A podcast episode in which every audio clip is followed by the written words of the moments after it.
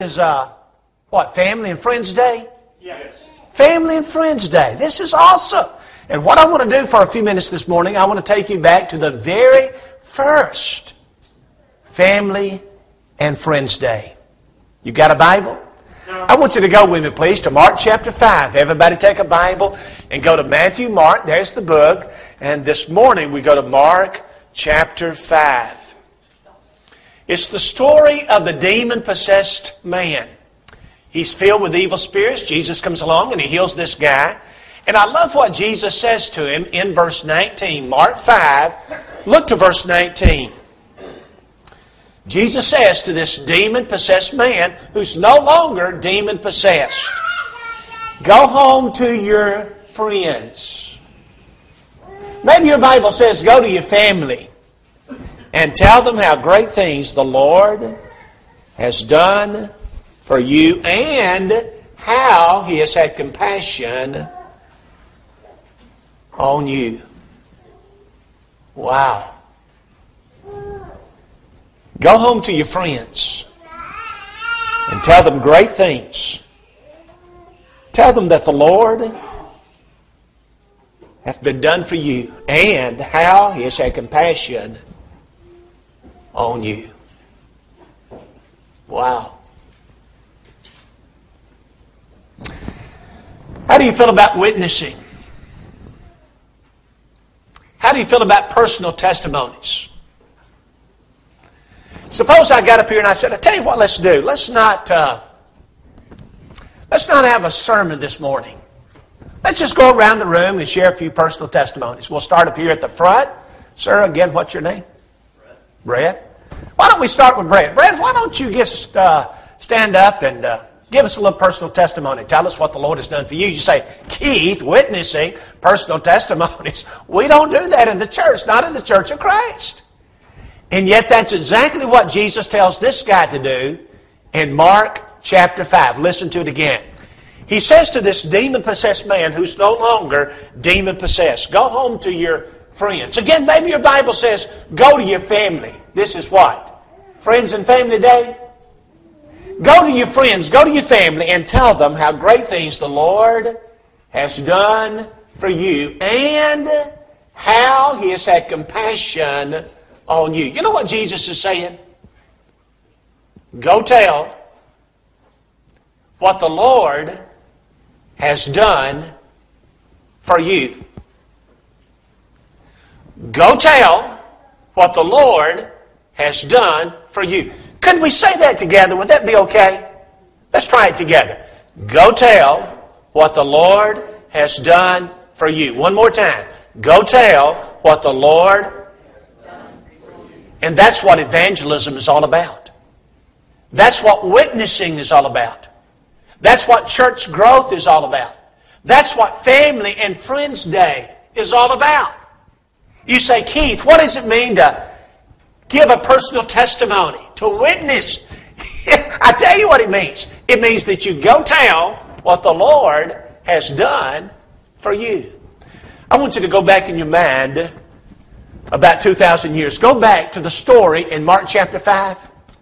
And I want you to see Jesus and the disciples as they get into that old wooden boat and they sail across the Sea of Galilee. You ever been to the Sea of Galilee?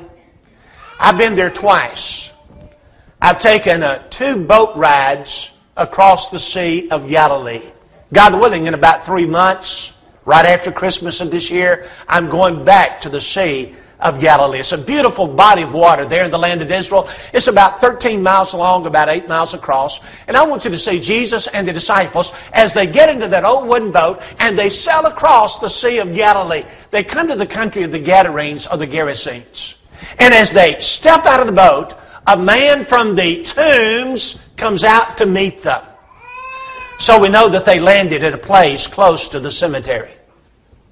I want you to see Peter, Andrew, James, and John as they step out of this old wooden boat and they look across this graveyard and somebody says, uh, A graveyard? A cemetery? What are we doing here? Well, I don't know. This is where Jesus told us to dock the boat. And as they get out of the boat, a man from the tombs comes out to meet them. We don't know his name. Well, he says his name is Legion. That's really the evil spirit speaking through this guy. But I like to call the guy of Mark chapter 5, the demon possessed man, Crazy Harry. Now, if your name is Harry, I'm not talking about you, okay? I'm talking about the demon possessed man of Mark chapter 5. I like to call him Crazy Harry. Oh, Crazy Harry comes out to meet the disciples. I want you to see this guy. There are sores all over his body. You know why the sores are there? He had cut himself night and day with rocks, with stones. Can you imagine taking a rock and slashing your body? Maybe blood and infection oozing out those sores. The irons, the chains on his arms and his legs have been broken. Perhaps, who knows, perhaps bits of chain still connected to his body. Mark says that nobody could bind him. Let me ask you a question. Why do you think they wanted to bind this guy? Think about it. Every time they had a funeral out at the cemetery, somebody would have to go out there and bind him. They didn't want old crazy Harry, the demon possessed man, jumping over Grandma's casket, interrupting the funeral, so somebody would have to go out there and bind him, tie him up. And, and Mark says that nobody could bind him. Luke, the gospel writer Luke, Luke chapter 8, adds a very interesting fact. You know what Luke says about this guy? He wore no clothes. He wore no clothes. Now, you can call it streaking if you want to, okay? Sir, what are you doing? I'm streaking. Call it what you want to call it. The man is in his birthday suit. What do you think his hair looked like? Do you think he looked like he had just been to great clips or sports clips? What do you think this guy smelled like? The demon possessed guy. Old Spice? Stetson? Ralph Lauren? Old something. Old something, huh? what do you think this guy sounded like? You know, I've never heard a demon possessed man, have you? Some of you are sitting there thinking, yeah, I've heard you preach. Well, I've never heard a demon possessed man, but I can just imagine the screeching and the groaning and the weeping and the wailing coming forth from this man's lips. And Jesus just stands there. The man runs out and with a loud voice he says, What do you want from me, Most High God? What's your name, sir? My name is Legion, for we are many. And Jesus does the incredible. He takes those many evil spirits and he throws them into a group of pigs. Do you remember how many pigs there were? About 2,000. About 2,000 pigs feeding on a hill and down the hill the wind into the sea. I would have loved to have been there, would you? Wouldn't you have loved to have seen this scene?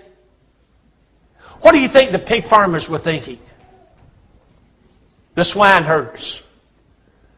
The people out watching the pigs. By the way, folks, you don't get the most intelligent people in the world to watch the hogs. Now, if you're a pig farmer, I'm not trying to insult you. I'm not trying to put you down. I'm just saying these guys that were out watching the pigs, they did not own the pigs. They were just the common folks, oh, Henry and George. And all day long, Henry and George would stand there and watch the pigs. And one moment, everything was fine. I mean, the pigs were rooting and wallowing and feeding and, and whatever else pigs do. And the next moment, every single pig gets its own private demon just like that. And 10 seconds later, there's a stampede down the hill into the sea. And O. Henry and George, the pig farmers, are flipping a shekel to see who's going to go tell the boss. I would have loved to have heard that conversation, wouldn't you? Sir, we don't know what happened. We were just out there watching those animals, and one thing, everything, one moment everything was fine, and the next moment, down the hill they went into the sea. Yes, sir, they're dead, all of them. Oh, Henry tried to catch one by the tail, but he got away. And the Bible says the whole city goes out to see them. I don't blame them, do you? They didn't have TV. They didn't have computers. Hey, Martha, Martha, grab the kids. 2,000 pigs are in the lake. Let's go. And when they get out there, not only do they see the pig bodies floating in the lake, they see old Crazy Harry. And guess what? Crazy Harry is no longer crazy. He's sitting there. He's wearing clothes. He's in his right mind. And they look at the pigs in the lake and they think, whoa, look what this guy, Jesus, did to them. And they look at old Crazy Harry, who's no longer crazy, and he's sitting there and he's wearing clothes and they think, whoa, look what this guy Jesus did to him. And the Bible says they're frightened, they're scared, and they beg Jesus to leave the country. Well, as Jesus and the disciples are getting into that boat, getting ready to leave, you know what happens? Oh, crazy Harry gets in that boat and he's saying, Hey, I want to go with you. You know, I can just see Matthew, the tax collector, the numbers guy, pulling out his little iPad and saying, Let's say now, one Jesus, 12 disciples. Huh. That's 13. Wait a minute, boys, we have a problem. You know the problem? There are too many people in the boat. Oh, Crazy Harry had gotten in that boat and he's saying, Lord, let me go with you. I'll sell your books. I'll sell your CDs. I'll set up the tents. I want to go with you, sir. And Jesus says, Sir, you cannot go with me. I want you to go home to your friends, go to your family. You talk about friends and family today? Go to your friends, go to your family, and tell them how great things the Lord has done for you. Go tell what the Lord has done for you. And you know something? That's exactly what he does. Look down to verse 20. Mark 5, verse 20.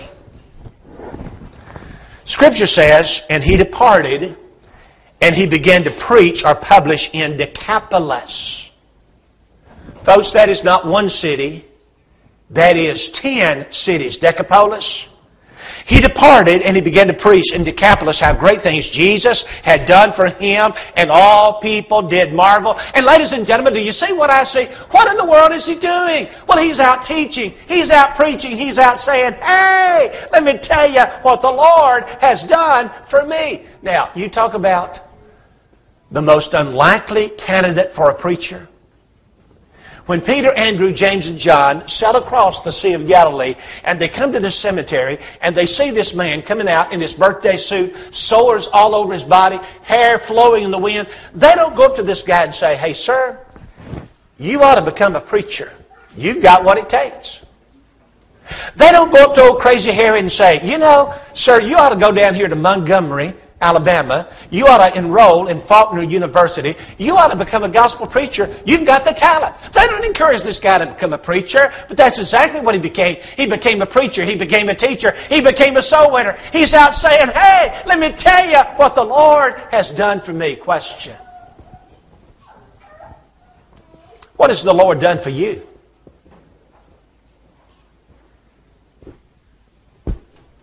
I'm asking you. What has the Lord done for you? Every good, good gift and every perfect gift is from above, James 1.17. God has given us richly all things to enjoy. 1 Timothy 6.17. So my brother, my sister, I'm asking, what has the Lord done for you? And then I would follow that question by asking this question. Have you told anybody? On a Tuesday night? A Thursday afternoon, maybe a Saturday morning. Have you told anybody what the Lord has done for you? Well, before we sing the invitation song, what I want to do on this Family and Friends Day, go home to your friends, go to your family and tell them what great things the Lord has done for on this Family and Friends Day. May I stand up here and give you a personal testimonies? May, may I stand up here and just kind of tell you what the Lord has done for me? And, and who knows, folks, maybe my story is your story. Let me tell you what the Lord has done for me. You're in the book of Mark. I want you to leave Mark and go with me, please, to the book of Ephesians. We studied Ephesians in Bible class this morning. It comes in the middle part of God's New Testament, right after the book of Galatians, is the book of Ephesians. Ephesians, and we're going back to the passage that we looked at in Bible class, Ephesians chapter 4. Ephesians chapter 4. The Apostle Paul said in verse 4, look to verse 4, there is one body. We talked about that. There's one church. There's one body and one spirit, the Holy Spirit. There is one body and one spirit, even as you're called in one hope of your calling. One Lord, one faith, one baptism, one God and Father of all, who's above all, through all, and in you all. May I tell you what the Lord has done for me? Let me just stand up here and give you a little personal testimony, okay? And tell you what the Lord has done for me. In the first place, He's given me a Father. Paul says there's one God and Father of all who's above all, through all, and in you all. If you're a baptized believer, you have a Father. You have a good Father. How many Christians do we have in this audience? Christians, be proud of it. Look around, folks. I've got some good news for you. We call this a gospel meeting. a good news meeting? Here's the good news you have a good father. If you raised your hand, I'm a Christian, you have a good father. You, you say, Keith, a good father? My, my father abused me when I was a kid. I'm not talking about your father. You, you say, a good father, my father ran off with another woman, left mom to struggle with us children. I'm not talking about your father. I'm talking about your father. You have a good father. And may I tell you how good your father is? When this thought occurred to me many, many years ago, it literally changed my life. I went from a burdened Christian to a blessed Christian. I went from a guilt ridden Christian to an at peace kind of Christian. It's a very simple thought, and it literally changed my life. And the thought that changed my life is simply this My Father, your Father, our Father is so good he wants us to go to heaven even more than we want ourselves to go to heaven. Let, let me say it like this. Your Father is so good, He wants you to be saved even more than you want yourself to be saved. Question. You want to be saved? You want to go to heaven? You guys just missed a wonderful time to save men. So I'm going to give you another shot. You want to go to heaven? Amen? You say, go to heaven? More than life? Sure, I want to go to heaven. And see, that's a great desire. But let me tell you something, folks. No matter how strong your desire is to go to heaven, no matter how fired up you become, you can attend every church service there is to attend Sunday morning, Sunday night, Wednesday night. You can read and study your Bible every day. You can get down on your knees and pray 18 times a day. You can get out here knock on doors and set up Bible studies and talk to people about Jesus and about going to heaven. But I'm telling you, no matter how fired up you become, no matter how strong your desire is to go to heaven, there's a God in heaven who loves you. He's crazy about you. And He wants you to be saved even more than you want yourself to be saved. And that's the goodness of God. And that's gospel good news preaching the goodness of God. Let me ask the daddies of this audience Daddies, do you want your own children to go to heaven? I have three kiddos. I have Pete, my special son, and I have two daughters. Two daughters, three children. I have five grandchildren. You think I, as a father, you think I want my own kids to be saved, to go to heaven? More than, more than life. More than life. Sure, I want my kids to go to heaven. And see, if I want that for my children, if I want that for my kids, don't you know that the Heavenly Father wants that for His kids? See, God is not against you, He's for you. And if God be for you, who can be against you? Romans 8 and verse 31. You say, Keith, what has Jesus done for you? I tell you what the Lord has done for me. Number one, He's given me a Father. I can close my eyes, bow my head, and I can honestly, truthfully say, Father in heaven. May I tell you something else the Lord has done for me? You're in Ephesians 4. Flip back to Ephesians chapter 3. Ephesians chapter 3. And notice what Paul says in Ephesians 3, verses 14 and 15. Look to verse 14. For this cause I bow my knees unto the Father of our Lord Jesus Christ. Let me just pause right here to ask you you ever get down on your knees to pray? When was the last time you got down on your knees to pray? Some time ago, I was preaching out in Texas. I don't know why this occurred to me in Texas, but it did. When I was preaching in Texas, I thought about the day of judgment. What's going to happen on the day of judgment? Well, every knee will bow, every tongue will confess. And I thought, man, I don't want to wait till the day of judgment to get into practice. See, I don't want to wait to Judgment Day to get into practice. And I made up my mind when I was preaching in Texas from this day forward, at least once every day, I'm going to get down on my knees to pray. You ever get down on your knees to pray? Some of you are sitting there thinking, Keith, the problem is not getting down, the problem is getting up. Hey, wait till you get to be 62 years old. I know about that problem, okay? But Paul said, It, it, just seems to me, I'm not saying, folks, every time we pray we have to get down on knee, our knees, but there is something special about a man that would bow his body in conjunction with his heart. And Paul said, For this cause I bow my knees unto the Father of our Lord Jesus Christ. Don't miss it, verse 15. Of whom the whole family in heaven and earth is named. You say, Keith, what has the Lord done for, for you? I tell you what the Lord has done for me. He's given me not only a father, He's given me a family. For this cause I bow my knees to the Father of our Lord Jesus Christ, of whom the whole family in heaven and on earth is named. Now, when I say family, I'm not talking about my wife that I've been married to for 42 years. And I'm not talking about my three kids or my five grandbabies. I'm not talking about my family. I'm talking about my family, my spiritual family. Could I bear my soul with you, folks?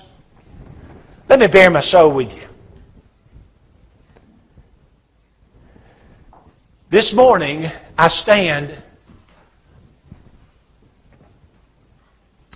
before the greatest people in the world. Some sleepy people. I can see your yawns. I can see when your eyes close. But this morning, I stand before the greatest people in the world. You're my family. I, will just be playing with you. In my judgment, the greatest people in the world are members of the family of God. The great, I'll say it like this the greatest people in the world are members of churches of Christ. Romans 16 16, the churches of Christ salute you. And this morning, I want to salute the churches of Christ. See, God is our Father. Jesus is our brother and the blessed Holy Spirit is our guide. The devil is no relation. We are new creations. We're members of the family of the sky. And everywhere I go, I go to California to preach. I go to the Carolinas to preach. Everywhere I go, I have brothers and sisters who love me, who encourage me, who are praying for me. The greatest people in the world are members of the family of God. I tell you what the Lord has done for me. He's not only given me a father, He's given me brothers and sisters all across the world who love me just as I am. That's what the Lord has done for me. May I tell you something else the Lord has done for me? You're in Ephesians chapter 3. Flip back to chapter 1, Ephesians chapter 1. And don't miss verse 7. Verse 7. He's talking about Jesus. And he says in verse 7, In whom, that is in Jesus, we have redemption. What does that mean? We've been bought with a price. The price is right. What is the price? He tells us, verse 7, his blood. That's the price. What are you talking about, Paul? He says, let me tell you what I'm talking about. The forgiveness of sins. You say, Keith, what has the Lord done for you? Well, He's given me a father. He's given me a spiritual family, brothers and sisters that love me. He's also given me forgiveness. In Jesus, we have redemption. We've been bought with a price. The price is His blood. What are you talking about? The forgiveness of sins. Now, let me show you literally what forgiveness means, okay? Everybody watch. We'll do it with the uh, communion set. Forgiveness. Here it is. Pete, would you like for me to do it again? Let's wake up some of these people, okay? Forgiveness. Here it is. Watch it, folks. Forgiveness. It's a letting go. It's a release. Think about it. If you forgive somebody, what do you do? You turn it loose, right? You drop it. You just turn it loose. And God, through the blood of His Son, has taken my sins and let go. The forgiveness of sins. And I would say to you, if you're not a Christian, we have some people in this audience who, who are not Christians, and I would say to you exactly what the Apostle Peter said in Acts chapter 2. You need to change. You need to repent. Repent and be baptized. We have some people in this audience that need to be baptized. You know you need to be baptized. Paul said, repent and be baptized too. Every one of you in the name of Jesus Christ. Why? Here's the reason. For the letting go, for the forgiveness of sins. You say, Brother Keith, you're not talking to me. Oh, I'm not talking to you. Oh, no. I've been baptized. Oh, you've been baptized? You say, Yes, sir. I'm a Christian. I raised my hand a few minutes ago. I'm glad you've been baptized. But I would say to you, if, you're, if you are a Christian, what John said in 1 John 1 and verse 9. If we confess our sins, He is faithful and just to what? To forgive us, to let go. Let me ask the Christians of this audience, think about it. When was the last time you confessed your sins to anybody?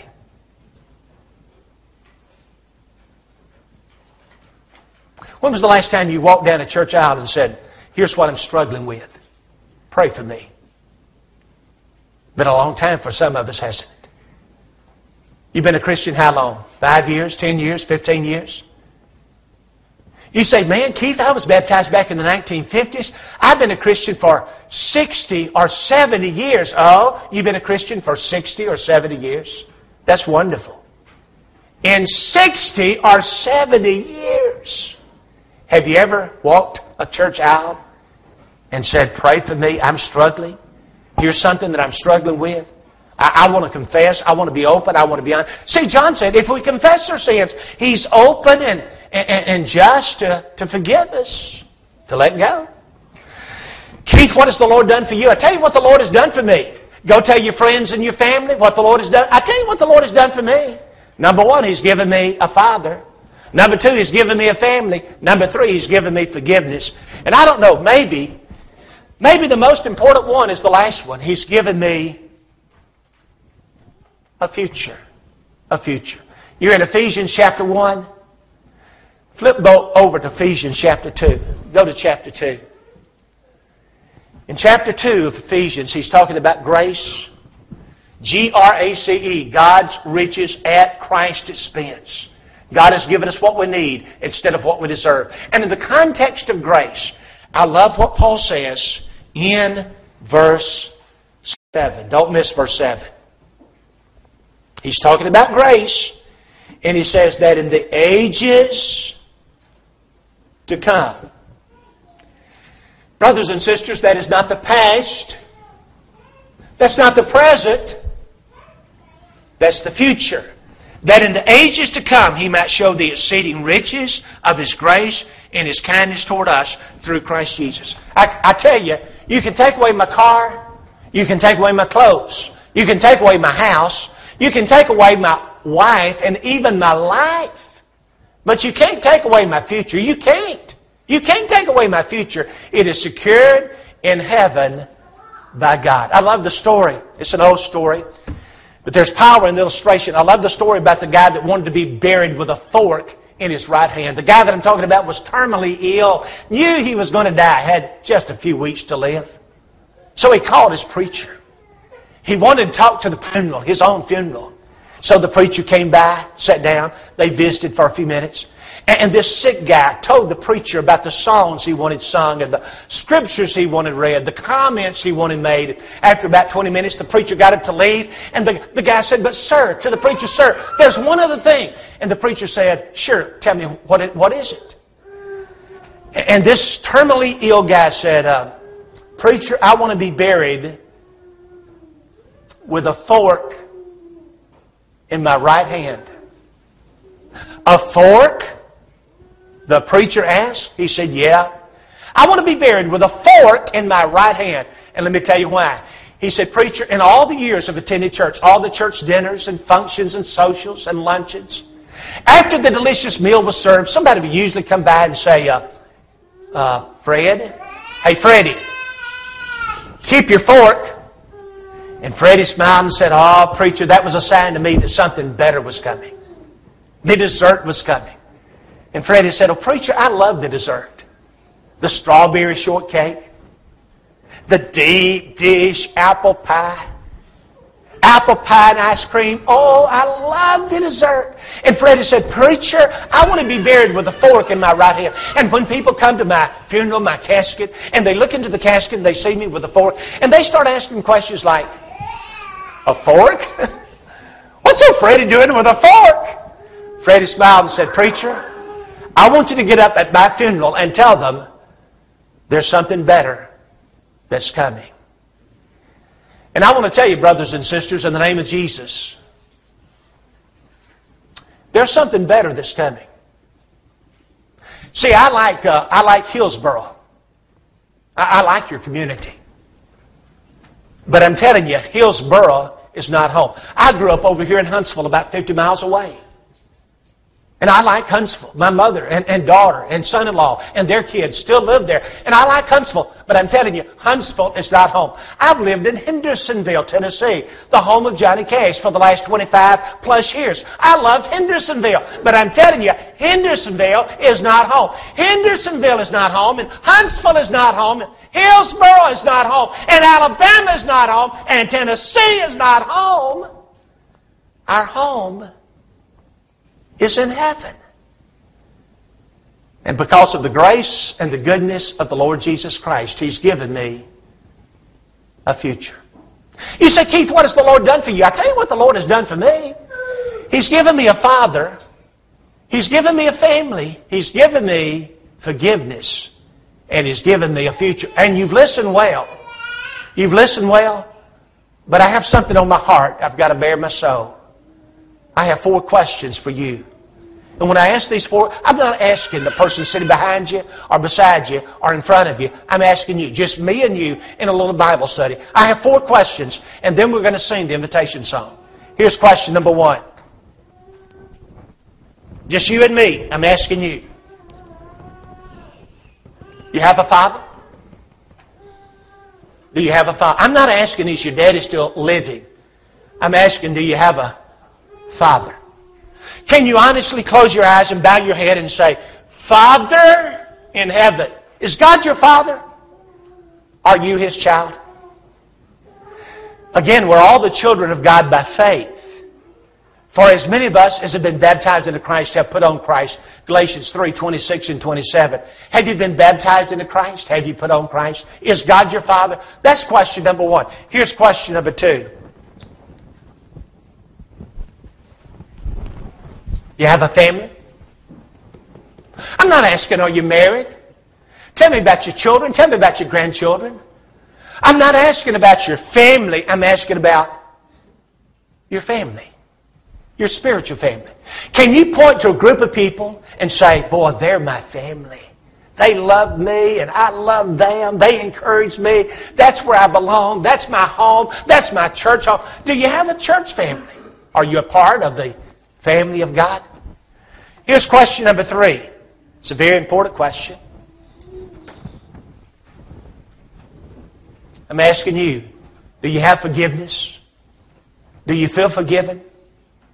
Has God, through the blood of His Son Jesus, taken your sins and let go? And I don't know, maybe, uh, maybe the most important question is the very last question. You have a future? Is heaven really your home? I was studying the Bible with a group of people some time ago, teaching a Bible class, had about 85 students in this Bible class, most of whom members of churches of Christ. And I asked the closing question like this. I said, if you were to die right now, or if Jesus were to come, would you go to A, heaven, B, hell, C, I do not know, or D, neither heaven or hell? Guess what the number one answer was? C. C. It was C. I don't know. Three in that Bible class of 85 students said, uh, if Jesus were to come, if I were to die, I wouldn't go to heaven. I wouldn't go to hell. Frankly, I don't understand that answer. But three of them said neither heaven or hell. Eleven in that Bible class, most of whom members of churches of Christ said, I don't have a future. I, I, I, I, am going to die in hell. I, I'm going to go to hell. Eleven of them said, I'm lost. 31 said, Praise God, I'm going to heaven. I've got a future. I'm going to heaven. But 40 in that Bible class, 40, 40 of 85 students said, I don't know. I just don't know. Well, I want to ask you the very same question. If Jesus were to come today, And wouldn't it be wonderful if Jesus came today? If Jesus were to come today, or if you were to die today, would you go to A, heaven, B, hell, C, I do not know, or D, neither heaven or hell? Let me tell you what some of you are thinking. I, am not sure. You, you, know, I want to go to heaven. I, I, I want to be saved, but I just don't know. And maybe Maybe that's the devil that's placed those doubts in your heart. Or maybe you've lived in a way that you have a reason to doubt. And we don't want you to leave this morning with doubts. We don't want you to leave this morning discouraged. We want you to leave with hope. So, do you have a future? What's going to happen this morning? Has this just been a message to listen to? Or will I change my life? It's Family and Friends Day. And you've honored us with your presence. And the very first Family and Friends Day, Jesus told this man who was filled with evil spirits, but now cleansed, go home to your family, go to your friends, and tell them how great things the Lord has done for you. What has the Lord done for you? I don't know what you've been praying for today. Let me tell you what I've been praying. I have been praying as we sing the very first verse of this invitation song. And what's the invitation song, brother? 107. Coming to me. I have been praying as we sing the very first verse of this invitation song that somebody in this audience would lead the way. I don't know if I've been praying for somebody back in the back or somebody down here at the front. I don't know if I've been praying for somebody on this side or somebody on this side. I don't know if I've been praying for a man or a woman, a boy or a girl. But I have seen it in revival after revival after revival all across America. It takes one person to lead the way. It takes one person to break the ice. It takes one person to come and say, I need to become a Christian. I want to be baptized. Or maybe one person to come and say, I'm a Christian, but I just need to get started again. I, I need to be revived. I need to be prayed for. And you know something? When one responds, you know what happens? When one comes, usually there's another. And then another. And even more and more and more. So I have been praying as we sing the very first verse of Coming to Me that somebody in this audience would lead the way. Satan will do everything that he can to stop you. Satan wants you to stand and sing as if I'm okay, you're okay, everybody's okay, but Jesus died to call you. So, what has the Lord done for you? Are you willing to go public about it? Are you willing to be baptized into Him? Are you willing to come and say, as a Christian, man, I just need to be prayed for? Who's going to lead the way? Who's going to lead the way? If one comes, I have a feeling some others will come too. Why don't you be spiritual enough, bold enough, public enough to go public for Jesus? He died for you. What will you do for him? We're going to find out. We're going to find out. Let's stay.